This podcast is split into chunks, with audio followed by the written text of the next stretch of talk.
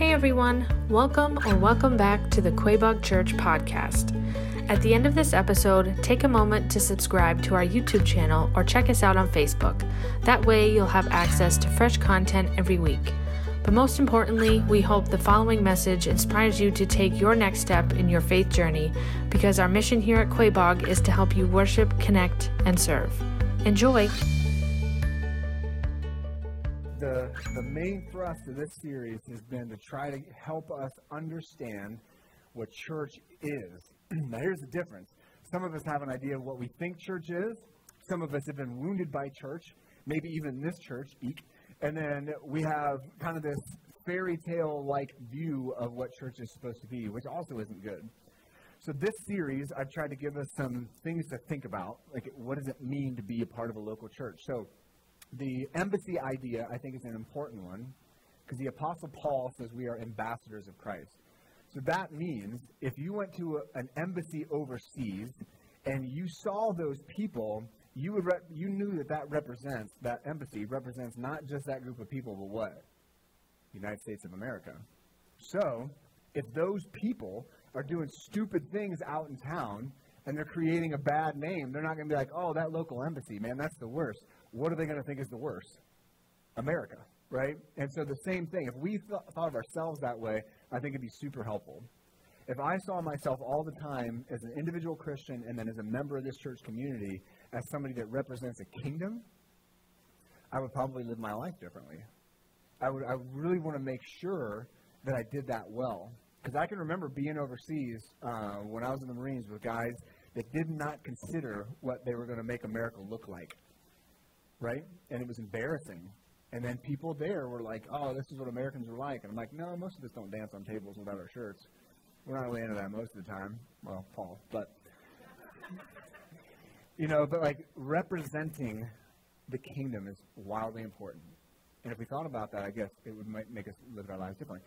I also bought that movie uh, Miracle because uh, Coach Herb Brooks needed his team, that hockey team, that young, spunky hockey team, had to understand that they didn't just represent themselves, they did not just represent their city, they especially didn't represent the school, because that's what was really getting them in trouble. They represented the name on the front of the jersey, United States of America. And so he ran them to death after one of their games that they lost to get them to understand that they have to put that aside. Their own personal identity has to be like just subverted completely under the idea that no, I represent the United States of America. So again, I'm just trying to give us different ways of approaching this. But one of the ones I love most is the, the idea of a flock. Now, every single week I think I've joked that sheep stink and sheep can kick and bite each other when they get upset, even though they shouldn't, they do. And they can get lost and do dumb things. But the thing I think I love most about this, one, Jesus, uh, he leans into this idea a lot. But also, I love this because when you belong to a flock of sheep, you belong right? There is belonging, there is identity there, there's even purpose, there's safety there when you're actually a part of the flock because if you belong to a flock of sheep, you are under the care of the shepherd. And that's something incredible to think about with the local church, that when the local church gathers, as Brittany prayed, the Holy Spirit is with us and we are under the care of the Good Shepherd. Now here's where it gets tough, is our leaders need to reflect the Good Shepherd. So, what the series has been about is to help you understand what church is supposed to be, as Jesus said, and what you should expect of your leaders. Uh, I'm making it very, very clear what we expect of those that are serving either as deacons, and this week I'll talk about what they're serving as elders, what that is supposed to look like. Because oftentimes it doesn't really look as it should. So, deacons last week, last two weeks I talked about that important role. Those are our, are our lead servants. And as we clarify our Constitution and our bylaws, and we vote on that in the spring, what we're going to be doing is we're going to take this group of handsome men here, uh, and then we're going to be walking them through a process of becoming an elder board, which they basically already are. Now, this kind of stuff seems dry, and it's like, all right, why are we talking about how this church leads itself? Is because a lot of churches don't do it right. A lot of churches don't know what to expect of their leadership, and therefore there's not a lot of account- accountability for leaders. There's been too many cases where leaders have had these terrible things happen, and the church feels like there, there's no way to hold them accountable. So I'm going to say in this series, this is the line that we're drawing, and this is how you hold and what I expect, myself included, this is how I should be held to account. This is what I should be held to account for. And so these are leaders, and we walk them through that process in the spring. It's all going to be voted on by the church. But they'll be doing that, and then they'll appoint deacons. And deacons are men and women that serve in, in positions really that are vital, but are that an honor as well. Because they are literally our lead servants, and they're the ones that are going to be facilitating ministry. Because our purpose here is to get as many people involved in the process of caring for people as we can. Like we want to we want to see what Jesus had for the church and then try to make that happen here. And so the elder board eventually, again, they're going to be they're, they're going to be stepping into a lot, right, as they become this role. But this is our deacon board that essentially serves as an elder board. But that's for later. That's we'll talk more about that later. Because this right here, um, I think the heart and soul of this series for me is that I want our church to become everything that I think it can be. I want our church to be able to lean into things like freedom from sin. Like that people actually get to find that. Like a woman came up to me right after second service and it just like was drilling her because I said, what we get to see here at our church is just is God setting people free from like addictions and, and just bitterness and unforgiveness. And she's got some of that going on in her life that she's like somebody else is very close to her that's struggling with that mightily and she wants that person to be able to connect and find that kind of hope. And it's like, yeah, that's what the local church should be. Right? That's what we should be in the business of. It's like helping people set free. And then we get to baptize somebody next weekend. We've got a bunch of baptisms coming up that are kind of uh, in the future. Why? Because we celebrate people accepting Christ as their Savior. Like we believe in heaven and hell. Like we believe in all that stuff, right? All that churchy stuff. We believe that we're going to be held account eternally, one way or another, and through the gift and blood of Jesus Christ. Like I know I'm secure in my salvation. Like that's that's what Jesus talked about. And so when somebody accepts that, man, and they feel like, oh my gosh, this is what I've been looking for, as Shannon did, like it was such a sweet moment. And so all that stuff happens in the context of the local church. When we do this right, and why I'm preaching through this is if we do this right, if you, making it clear, if you do this right, as I do this right, like, and we take these steps together, then we're going to see something powerful. I honestly believe, and I think our church is getting ready for something that God is doing that I'm very excited about. And so I want to make sure that we're ready and that we all smell like sheep, right? That we're all connected, that we're all in this together. Because if I think if we stay connected to that, like historical vision of what Jesus had, man, I, I just get excited about what God could do to regular people just like us, you know. And so this series is about me calling you out. If you're a member here or a regular attender, calling you out and calling you up to what God has for this church, the greatness that He said His church was going to be. Because He said His church was going to go against the gates of hell, and not even the gates of hell would be able to stand against His church. Like that's something. That's the kind of business that we're in, and that's what we're calling us out to in this series. But today, Today, though, just a different component of leadership is how we're supposed to do this is the elder. This role here in a church, not many people understand, not many people even know of, but this, this role here for a man to serve in the role of elder means that they have the highest level of accountability on them. Like that's what an elder is, because an elder is responsible for the spiritual care of the church. And so the, there's a lot in the New Testament about what these guys should be like. And so we're going to talk about that today so that, again, as we clarify and as we start to move into some of these different positions, that you guys will know this is not only what an elder is, but this is the level of accountability. This is our expectation as a church of the men that serve in that role. So it's a big one. It's important. So let's define our terms first. Um, people have asked me, Pastor Kyle, is there a difference between these terms? Pastor or shepherd, elder or overseer? Uh, no. So in the New Testament, they're all used the same. And that's important to know because every time this is talked about, there's a really high level of accountability and expectation for these people that are called these things right here. And so, pastor, shepherd, elder, overseer. So, if we define these, let's go to the next slide. And as we look at this, elder is simply, and somebody asked me specifically, what's the difference between elder overseer? Elder, Old Testament Jewish idea. Like they were involved in the synagogue, they were community leaders. It was a very Jewish idea. So every time in the New Testament, you're going to see that context is a Jewish context. And then as it begins to spread out, Christianity, into the Greco Roman world, you're going to see overseers. Because the church was birthed in a very, very culturally diverse time. People were very different. So again, church, us, we shouldn't be uniform, but we should be united. Right? We don't need to be uniform to be united. Like that's the problem because we live in a culture. It's either this or that, right? And it's like, well, no, like we can have some pretty serious differences sometimes, but still be united in what we do. So speaking in a multicultural context, you have those two ideas there. All right, so that's just kind of how that's those two words. And now all the other words, the shepherd, pastor, elder, overseer, Peter writing a letter, and he's specifically addressing leaders of the church in chapter 5 of 1 Peter. And he uses all these. He just kind of mushes all of these together. And the reason this is important is because they all cover a different angle of this leadership role. So he says specifically to the leaders, I exhort the leaders, or presbyteros, so thinking like Presbyterians, right? That's where this comes from. Among you, and here's what I want you to do. Here's what I'm exhorting you to shepherd God's flock among you. Now, this is all written in Greek, the New Testament was. So shepherd there is a verb, poimano, comes from the verb, uh, the noun poimen, or poiming, which means pastor. So if you've ever wondered why do we call people pastors, because that's what is in the New Testament. That's literally the word in the New Testament is poimen. So right there is what he's he's saying. Look, you need to shepherd these people, and he's getting this right from Jesus. Like Jesus was the good shepherd, so he's like, if you're going to be a leader of a church, you need to act just like Jesus to that church. And he goes on uh, in verse 2, and he says, not overseeing, and there's, the, again, the episkopuntes, which is uh, from, you could like, overseer is episkopos. So just throwing these Greek words at you, just so you can see how he intermingles all of these titles. So serve out of, not out of compulsion, but willingly. So basically, what I'm trying to say here is all these different words are just different ways of looking at this very, very important leadership role within a church. And they all describe in different ways how leaders should actually be. And that's important because that's a setup for everything I want to talk about this morning. Because there's been a lot that's happened over the last few years where leaders, in very public ways in our culture, not just in church, but just across the board, have had these major moral failings and people are losing trust and have lost trust for a long time in major institutions. Like, and so they just don't want to do them anymore, whether it's church or family or government or whatever.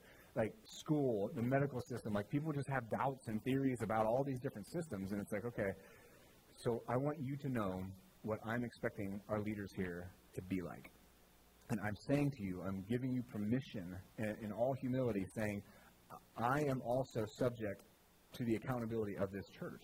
I'm not above anybody here. Uh, I, I'm, I smell like sheep, right? That's, that's who I'm supposed to be. So I want you to know, like, well, who should I be? What should I be like? What should our other leaders be like?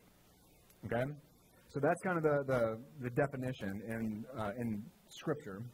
So biblically, just to clarify all that, elders are pastors who are overseers. Right? That's, that's really what we see with some different shades, but that's really what we see in the New Testament. So the person we typically call pastor, myself, Pastor Tim, is just a paid elder. And the person in the church we typically call an elder or an overseer is an unpaid volunteer pastor. So that's, again, that's in broad strokes, that's really what we see in the New Testament. And as we make some of these changes, it's like our deacon team is already doing this. But we just want you to know, like, we're formalizing this and saying this stuff out loud so that you know, like, what's happening here and why we're heading in this direction. All right, so the rough model for what elders do. Elders lead ministry, deacons then facilitate ministry, and then the congregation gets to do the ministry. Really, again, shades differently in the, in the New Testament, shades of how different churches do this. But ultimately, what we're trying to do here is what we see the broadest strokes in the Bible so that our elders are, are responsible for spiritual leadership and vision. And then we're pulling together people that we will that we call deacons, men and women, to say, all right, we need you to be integral in the life of this church. We need you to facilitate ministry. We need you to build teams. We need you to be on the front lines of ministry so that our people can actually do ministry. And this is a big deal because there's a lot of churches where it's like, again, like I've talked about in the past, like it's an oil change. Like I'm going to come and get my spiritual oil change rather than like people being really led into ministry and really stepping up and being able to say, okay, this is what God's put inside me, and now I, I, now I have a place for it. Now I see how to like strengthen that, and now I can find other people and serve them in that way. Like that's that's what that's a healthy model does for us. All right, so what do elders do? Number one, elders they pastor shepherd the church by exercising oversight. So they're not just an executive board. There's a spiritual and administrative dynamic to that, but the church like, you should expect of your leaders that they are pastoring and shepherding shepherding this church by exercising spiritual oversight. And we're going to get into, like, well, how should they do that? But this is one of the things you should definitely expect of them. Because at the end of the day, in 1 Timothy 3, this is what your leaders here are charged with the care of God's church. So this is a huge responsibility. I don't want you to misunderstand it. I don't want you as a church member to uh, misunderstand it or miss it. And I certainly don't want our leaders to misunderstand the role that they've been called to for the care of God's church. And you have leaders here that are doing an incredible job of this. They're stepping in, they're learning. Every time I ask a little bit more as I try to figure out myself how we're doing this, our leaders are stepping up into this stuff. Our leaders with full-time jobs and full-time problems and full-time families. Like they're learning like ways to serve this body and care for this church. So it's really, really cool to see that from my perspective. And then number two, uh, they're involved in the ministries to the church and to the community. So they got to share their lives with the sheep just like Jesus did, right? They've got to they've got to smell like sheep just like everybody else, because it's going to be their job to teach Scripture. It's going to be their job to make sure that our mission at Quaboag Church, love God, love people, help them start and grow a relationship with Jesus. Our elders are responsible for overseeing that process and making sure that we're actually doing that. So when I'm in meetings with them, I'm like, does this does this fall in line with our mission? this event or this thing that we want to do or this preaching series that I've just concocted up? Do you think that this goes with our vision and our mission and our values? And I expect our leaders to know what those are so that they can tell me honestly, like, ah, and sometimes they do. They tell me, well, they always tell me honestly, but sometimes they disagree. They're like, no, I don't really think so. I don't think that's in the right direction that we're going. And I don't want to hear that. I just want to hear yes, right? like deep down inside me, there's a little part that's like, no, I'm just looking for you to agree with me. But in humility, I have to be like, no, I want your opinion. I want your feedback on this. And every now and then they're like, nah, I don't think so. I think even like like really excited about something, sometimes they're not. And it's like, oh, all right, so no. Next, next item on the agenda, right? Uh, all right, so they're involved in the ministry. So they they also need to be um, guys that are recognizing other leaders, other elders, other people in our church, and inviting them in and co- like challenging them up to serve. Because hopefully, if you serve with our elders, and definitely if you serve alongside of me, you're going to notice that I'm going to try to find that thing God put inside you, and I'm going to try to turn that loose, right? I'm looking at people all over this room right now that like they just thought we were going to be like cool and hang out, and I'm like, no, I'm going to try to find where do you plug you in, right? Actually, raise your hand real quick if I've done that to you. Is anybody like a part of that directly? Yeah, you're serving in the ministry because you got too close to Kyle, right? But that's what leaders do, right? We try to identify gifts in other people and say, hey, this this is where you can like this is how you can serve. Like this is where God puts you in this context in this community, and it's important for us to do that. So we need to be involved in the ministry and being right alongside people. Okay, so one, uh, we pastor shepherd by exercising spiritual oversight, and we're involved in the ministries. Number three, we pray because we have to. For elders, prayer isn't a duty, it's a survival strategy. This is something our leadership team has been trying to get better and better at. Uh, how this works, praying for all of you. Once you come to this church for a little while, it's one of the reasons we ask you to fill out a connect card is so we can begin praying for you. Like, so we get you in the name of the people, uh, the list of people that are regular attenders. And so when we do that, we divide that up amongst our leaders, and I say, okay, so this is your piece of the pie. So Alan will have one piece of the pie these are your people to get to know and pray for. So like every meeting, almost, we're going through the list. Hey, do you, does anybody not know somebody on their list? Yeah, well, I don't know them. So we're like trying to find a picture. We're trying to get some kind of visual for them to help that out.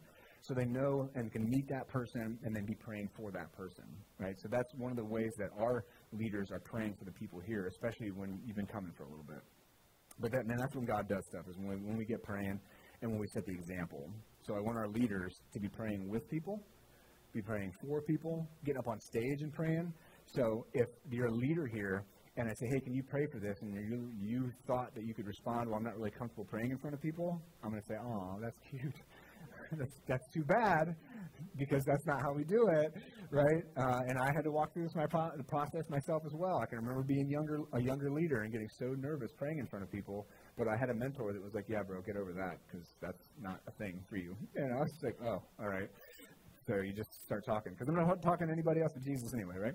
So, uh, and then fourthly, uh, something else leaders do, elders do, is they model and they turn people loose. Like I said, leaders should be looking for other leaders to be able to raise up and be able to figure out how can we get them invested in what's happening here? How can we uh, discover people's gifts and passions and let them just turn that loose in this community, right? So we want to model that as leaders.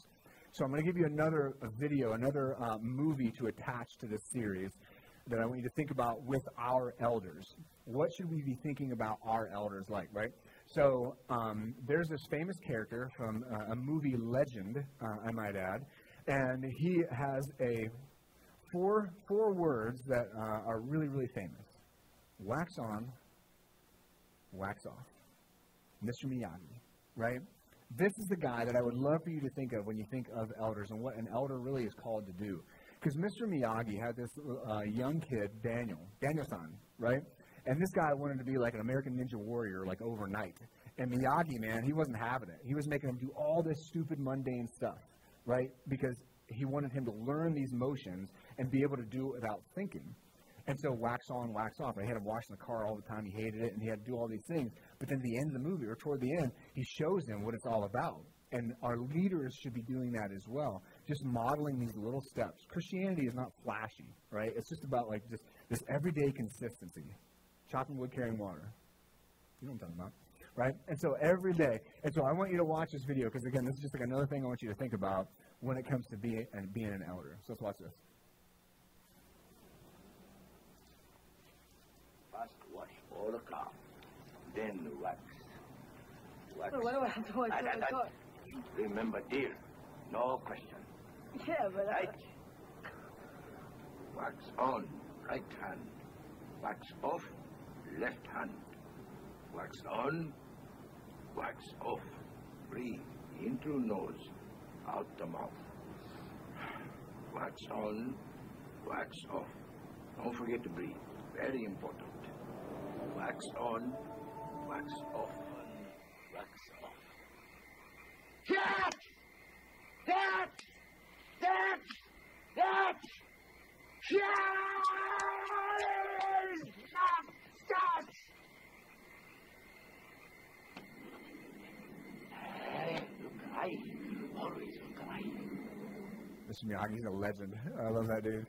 Uh, but again, it's like this little stuff, little stuff that adds up. And I, and I believe when I look at the New Testament, that's what I see elders doing. That's what I see spiritual leaders doing, is they're just doing these little things, these little mundane things, and they're just walking through life with people and helping them see what it looks like to actually follow Jesus. So that all of a sudden, when you need your faith, you lean into your faith. Now it's like, okay, it's a little bit of muscle memory happening, right? So that's what I see. That's what I just wanted to do. Something fun for you to attach because the again, the men that serve in this role are going to determine the direction of our church. So when we think of church, a lot of us may have, uh, again, like I said earlier, things that aren't real, things that uh, come from a wounded place. But when we have the right people serving in these roles, we get to see something different happen that isn't happening in culture at large. And that's been the witness throughout history about the church. Because what is important is not so much, you know, we listed, what, four things here of just kind of general things that they're responsible for. But in the New Testament, what is way more important is their character. Way more important is their character because the question is, what kind of men should they be? And the responsibilities are left largely up to us, but the character thing cannot be budged on because they're going to set the tone for the church. And when you don't have this, a lot of you have seen toxic church, environments. A lot of you have seen toxic leaders that are all about themselves. And that's just not the case. That's not what we see in the New Testament. And so I want to make sure we're, as we as a church, are holding our leaders accountable to this. So, what we're modeling, what we're modeling as leaders here is from John 10:10, uh, John 10:10 and 11. So John 10:10, right before this, says the thief's purpose is to steal, kill, and destroy. My purpose is to give them life and give it to them abundantly. Right? That's Jesus, what he wants. And then he says, I am the good shepherd. The good shepherd lays down his life for the sheep. Our leaders should want people to experience that Christ like life. It's not an easy life, but it is an abundant life. And that's what Jesus tells us because you're letting go of hate and anger and bitterness and addictions, all this kind of stuff. You're letting go of sin because you realize, man, that's not the abundant life. And then the good shepherd is who our leaders are expected to model. So it's crazy important that a local church like this has people that are willing to do this. And I see that. And guys like Alan and Rom and John's not here for this service, but I, I see that in them. I see it in Mo Bracken. Uh, those guys that I showed the picture of, they're guys that are leaning into this and they want the best for this church and the people in it. And they're willing to go above and beyond and serve. And it's a cool thing to watch. But it's why it's important. We're, we got to have people that will model that. So three places that you see in the New Testament that are really, really important. And I'm going to read through these and not teach a whole lot on them, but I want you to see there's a lot of strong words in here. And the reason Paul is writing these, he writes to Timothy and Titus, two pastors, and then First Peter, he's writing to uh, churches. And so these are, especially First Timothy is written because there's some really bad people that have gotten into the church and they're not doing what they should be doing. Their faith is dead, but they're faking it. They're worming their way in to vulnerable women's homes and taking advantage of them. Like that's the kind of stuff that's happening where Timothy is, and Paul's like, "Look, man, look, look, look. We got to get rid of these people, and we got to put the right kind of guys in leadership here." So in 1 Timothy three, um, and verses one through seven, this is what's happening. Uh, this is what he said to expect. He says, "This saying is trustworthy, Timothy." if anyone aspires to be an overseer, he desires a noble work, right? It's taken a beating. The office has taken a beating because of some of these people. And he says, an overseer, therefore, must be above reproach. No, nothing glaring in their life. Not that they're perfect, but there's nothing glaring in their life. The husband of one wife, which means you are, there's sexual fidelity, right? You are faithful to your woman. Because in Greek, it's just one woman man. And if you're not single, or if you're single and not married, that still means your sexual integrity is intact. You're not just out there sleeping with everybody, right? So the husband of one wife, you're self-controlled, sensible, so respectable, hospitable, and able to teach. Because the able to teach thing sets the elder aside. That you you know you're leading small groups. You're maybe maybe preaching, but you're definitely in a teaching role in some form or fashion because you're responsible for doctrine. And then next he goes on. I think one of the most important verses in this little section. Not an excessive drinker, not a bully but gentle, not quarrelsome, not greedy we have probably all sat under people that were leaders, that were bullies, and were quarrelsome, and they were greedy. There's not generous people. They always want to fight. They always want to use their position to push everybody around. That's not how it's supposed to be within the family of Jesus. Leadership does not look that way. And so Paul's really pressing into that. And then in verse 4, he gets into family stuff, and he says he must, be, he must manage his household competently and have his children under control with all dignity. So this is like in, in the reflection of even even in the Bible, some of the spiritual leaders that had kids that were just like the worst people ever, and they were just belligerent, and the parents did nothing. The spiritual leaders, like think of like Eli in the Old Testament, did nothing to discipline their kids, and they got in trouble for it, and God judged them for it because they were just unwilling or unable or didn't care to manage their own children, right? And to even like because Paul says, look, if you're not even willing to do that in your home, and then verse five then what? You want to come into the church? He says, if anybody doesn't know how to manage his own household, how's he going to take care of God's church? So this doesn't mean perfection. This just means if you're not even doing it at home, what are you going to do in the church? You're going to destroy it. And that, so that's what I think you see in a lot of unhealthy churches. Guys that don't care about their family at all, but they want the recognition of being a church leader. And so that selfish, arrogant person comes into the church and brings that into the culture of the church. Again, I'm not talking perfection here, but I'm saying, are you being intentional with your family? Right? And if you don't have that, well, man, Paul says, how are you going to do that in church? Right? And then verse 6, he says, he must not be a new convert, or he might become conceited and incur the same condemnation as the devil, pride, right? And then verse 7, he says, furthermore, he must have a good reputation among outsiders. So this is an all the time thing for, the, for an elder, so that he doesn't fall into disgrace and the devil's trap. So a leader in a church, an elder in a church, man, that person needs to be like authentic all the time. Not like, hey, I'm not here, but when I go to work or when I'm with my buddies, I'll, I'll act and say whatever, you know, however I want. I'll say whatever I want. I'll do whatever I want. Because, yeah, I'll, I'll be, you know, on target when I'm at church. That can't be that. That's hypocrisy. And Paul says you can't have that. And then Titus adds a couple things. He says, um, again, kind of just leaning into more specifically with kids and more specifically with teaching when he's writing to Timothy, he says, look, his children need to be Christians who are not characterized by debauchery or rebellion. Like these kids that are just out there destroying community. They're out there like just bringing disrepute to their family. And like these, these are kids that, again, in the fashion of the Old Testament, this is the spiritual leaders that were unwilling to do anything about their kids. And their kids ran wild because of it. So it's like you've got to be willing to do that at home. You've got to be willing to discipline and love your family and lead them in Christ and not just let them run wild. Because you're going to do the same thing in the church if you try to lead it, right? And then the secondary is the teaching part, holding to the faithful messages taught, able to both encourage with sound teaching and refute those who contradict it. So understand God's word enough to apply it, to call people out, to encourage people with it. Like that's what you should expect of your leaders here, that they're in the word. And this is what Peter says. And Peter learned this lesson from Jesus because Peter was one of Jesus' best friends. And this is how Jesus taught Peter to lead. So this is what he says. And this is what I want you holding our leaders accountable to. He says, Shepherd, shepherd God's flock among you, not overseeing out of compulsion, but willingly, as God would have you, not out of greed for money, but eagerly. And then this again, this is Jesus specifically taught him this lesson, not lording it over those who are entrusted to you, right? So this the the church, I see the church, I see that members here as being entrusted to us as leaders. That's a that's a weight. Not lording over those that have been entrusted to you, but being examples to the flock. And when the chief shepherd appears, you will receive unfading the unfading crown of glory. Jesus is going to recognize your faithful service, he's saying. And in the same way, you who are younger, be subject to the elders. But, right, this is not just, oh, elders are in charge, they get to make all the rules. No, all of you clothe yourselves with humility toward one another. Because God resists the proud, but gives grace to the humble. This community here, Quaboag Church, should be different.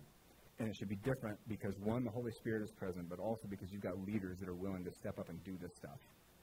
So this is what we should be holding each other accountable to, but certainly our leaders, especially our leaders.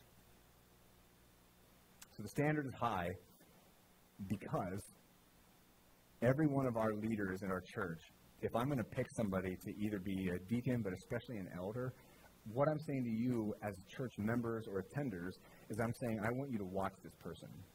They're not perfect, but I want you to watch this person in their life.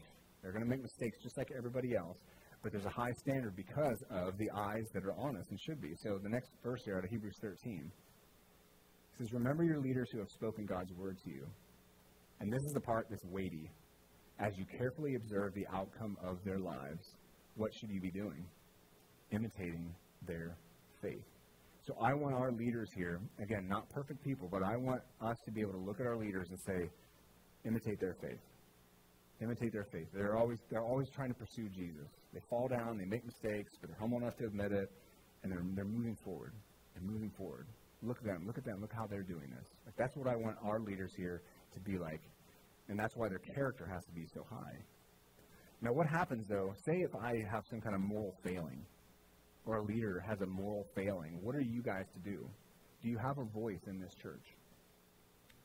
Yeah, you should and there's a and an awkward way, but Paul lays out specifically in 1 Timothy 5 how do you discipline a leader? Because a lot of churches, they get really hurt because they don't feel like they can say anything when a leader does something terrible, right? It's just like swept under the rug, or they're told not to worry about it. Or one church uh, I knew of years ago was told just to cover something up for the good of the church.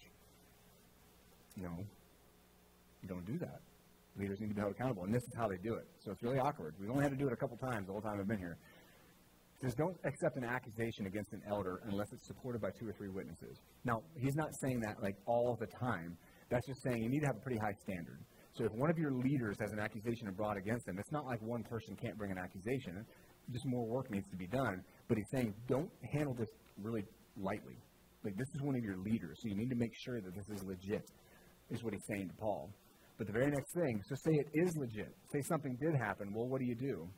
He says, publicly rebuke those who sin so that the rest will be afraid. That's like that's intense. And when that happens, it's never fun for a church. When we have to bring a leader up on the stage, and again, like I said, it's like happened once the whole time I've been here, and then like once the, like the 30 years before that, or 20 years before that. So it doesn't happen often, thankfully, but when it does, man, it's painful. It is really, really painful. And so for us as a church, it's like, okay, I need to I need to live my life in a way that man I would never want to do that kind of harm to this church because that's oh, that's hard, right? But that's the standard. That's the standard, right? You want to lead, you want to be up front. Well, the standard's higher, all right? And then he closes with, "Don't be too quick to appoint anyone as an elder, right? Be very careful. Put the right people in there. They're not going to be perfect, but put the right people serving as elders. The bar is really, really high. And like Peter said, we have to talk about this and make this really, really clear as a church because the church is supposed to emulate and follow the leaders. And whatever path we're going down, people are going to follow along with us.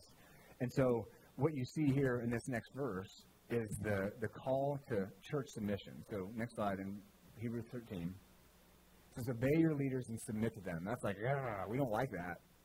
Obey your leaders and submit to them, since they keep watch over your souls as those who will give an account. The bar is bar is really high. I'm going to give an account to God for how I did this, but obeying and submitting, those are things that are voluntary in a church. Like people have to come into relationship and say, okay, I trust these leaders so much that I'm going to put myself under their spiritual authority. So that's why these people need to be really, really high character kind of people. Like they need to be really intentional about modeling the shepherd if in fact you're going to willingly put your your life under their spiritual authority, right? And you're going to bring your family and you're going to trust them with your kids. Like all that kind of stuff is a big deal and it happens willingly if you have the right leaders. You feel safe to do that if you have leaders that you know you can trust. And then he says, he adds on after that, and he says, if you do this, they can lead in a way with joy and not with grief, for that would be unprofitable for you. And don't don't stress your leaders out. Like don't don't kill them, don't crucify them, don't always be badgering them. It's like let's do this together in a way that is profitable for us. But again, the bar is really high. Now, trust and following are hard because we as a society have again been beat up with institutions. So here's the thing I, oh, I think about. One of the best lessons I ever learned. I was actually in the Marines. I was very young, and I had the staff sergeant, and he was speaking to a group of us. And he said, The thing about leadership and what we do here, he said, Here's the kind of leaders I want you to be. He said, I don't want people to follow you because they're ordered to. He said, I want people to follow you because they want to. He said, That's the kind of leader that you want to be. And I was like, Man, that's really profound. He said, Because you got to think, one day you may, you may be charging the gates of hell, quite literally, with them, and you don't want them run alongside you or behind you because you told them to. You want them there next to you or beside you or behind you around you because there's nowhere else on earth they'd want to be. Like, that's a different style of leadership. And that's what Jesus was like. Like, his guys, man, they charged the gates of hell straight up. Because that's heaven and hell is what we're talking about with Christianity. Those guys, to the end of their life, they were all, they all, all his disciples lost their lives. They literally charged the gates of hell because Jesus was that kind of leader. And that's the kind of leaders I want to instill here. It's the kind of leader I want to be for you. That I just have that much trust and that my life is this authentic that it's like, let's charge the gates of hell together. And you're like, sure, I'm not eating lunch till later today. Let's do it. Right? It's like we're all in, right? I want to be like that with each other. Because, and I also don't want us to over glamorize being an elder. As I talk about this way, I always want to be cautious that being an elder is a, is a very difficult thing being charged with the care of the church and, and, and souls is a real heavy responsibility. And it's, it's messy. It's like it's going to the hospital randomly because somebody is there and they're not sure if they're going to like live, right? That just happened last night. I got a call and it was like, boom, now I'm over to the hospital. And so, and it's like calls in the middle of the night with crises happening. It's like driving around. I've, in the past, just driving around the neighborhood with, uh, with people, uh, kids that are suicidal and depressed, and we're just working it out, staring out the windshield together right? It's like it's things like that. It's like that you don't ever get to see, but our elders, our leaders are doing. It's Kyle texting them late at night, hey, I, I got a question about this, or hey, can you reach out to this person? They're really struggling. Can you talk to them? Hey, when I go on vacation, I'm like still kind of texting people, hey, can you take care of this person? Can you get in touch with them? Can you do that? And our church leaders here really love the body, and they're really sacrificial about that because our leaders all have full-time jobs, full-time families, full-time problems. They got all their own stuff too, and yet they come alongside us and love the body because that's what leaders should do. Like Jesus said, laying his life down for the sheep. Like we see that in our leaders here, and it's really cool. And it's like somebody asked me, "How do you keep from getting so stressed out?" And I said, "Great leaders, man. Great leaders here. Keep me from losing my mind. You know, because otherwise, if it was just me, man, I would." But and then sometimes I think one of the hardest things is that you, as a leader, you pour your life in. Again, I'm trying to keep this like as little glamour as I can, but the people that you're pouring your life into, the very sheep that you love and serve, will be the same ones that bite you and headbutt you. And so, as a joke the other day, I found this little video. I was just like, I don't even know what I was on, but uh, it made me laugh. And I sent it to a couple of our leaders because there's some harder things that have been happening lately, and they were feeling like they were getting headbutted by the sheep a little bit. And I just sent it to them, and I said, Hey, this is going to happen every now and then, but just keep loving the sheep. And so this is the video I sent them because every now and then, as a leader, as an elder, this is going to happen.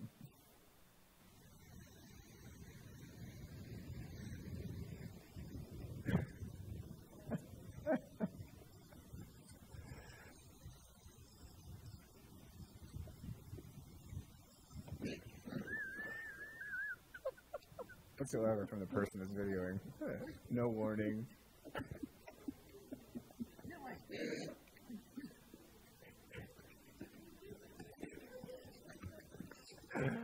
so I sent this, and I was like, yeah, every now and then uh, that's going to happen. But I just try to remind them, like, because they had a tough week and tough, tough couple weeks, and I said, but just keep, let's just keep loving the sheep. Like, it's going to happen because we're all imperfect, and we're all going to do that to each other inevitably. But let's keep loving the sheep because when we do, we get to be a part of awesome things as well. Like I said, we get to be a part of lives changing we get to see people accepting Christ. We get to see people again finding or giving forgiveness. We get to see addictions overcome. Like we get to see a healthy direction in somebody's life finally, like hope where there was none, community where there was none. We get to see those things when we're doing this right, and we have the right people serving in those roles. So we also get to see that cool stuff. So it's not all tough, but I just don't want to over glamorize this role. And so I'll close with just a handful of things that I've told uh, our leaders over the years. First, because of the lack of trust of leaders and leadership, we need to model servant leadership constantly. We need to be Matthew 20, where Jesus said, The first shall be last. Like, that's what Christian leadership is like. We have to model that in our leadership. And Jesus showed us that in John 13 when he washed the disciples' feet. So that's first and foremost. Like, we have to be those kind of people consistently. Not perfectly, but consistently. And something I tell Tim a lot um, being a new pastor, I said, Tim, you need to remember to always lead with a limp. And what I mean by that is to be vulnerable, to be accountable, to understand that you're not perfect and you're going to mess things up. And sometimes people are going to get really hurt because you did or said something or you weren't there when they wanted you to be there. And it's just like mistakes were made, things were said and taken the wrong way. And I said, and you've got to be able to own it, like a hundred percent. Like, and I told him just this last week. I said, when we make mistakes, dude, like, don't try to make ourselves look better. Don't try to like color on the edges. Don't do any of that. Just own it 100%. This is what I did, and I'm sorry. And he was like, no, no, no, that's okay. I'm like, no, no, uh, no, I'm owning this. Like, and that's that's what we need to do. And it's so freeing to do that because then I'm not trying to like make things up and work around the edges. It's like just lead with a limp. So that's what I'm trying to tell our leaders. It's like we're not perfect, um, and it's okay.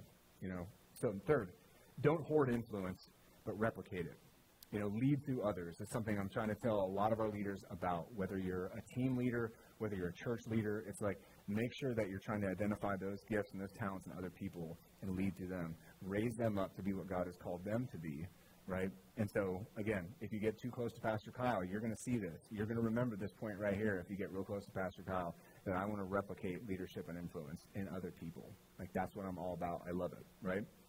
And then lastly, uh, this one to go with the uh, the sheep sometimes kicking uh, is you got to have thick skin and a really, really, really soft heart.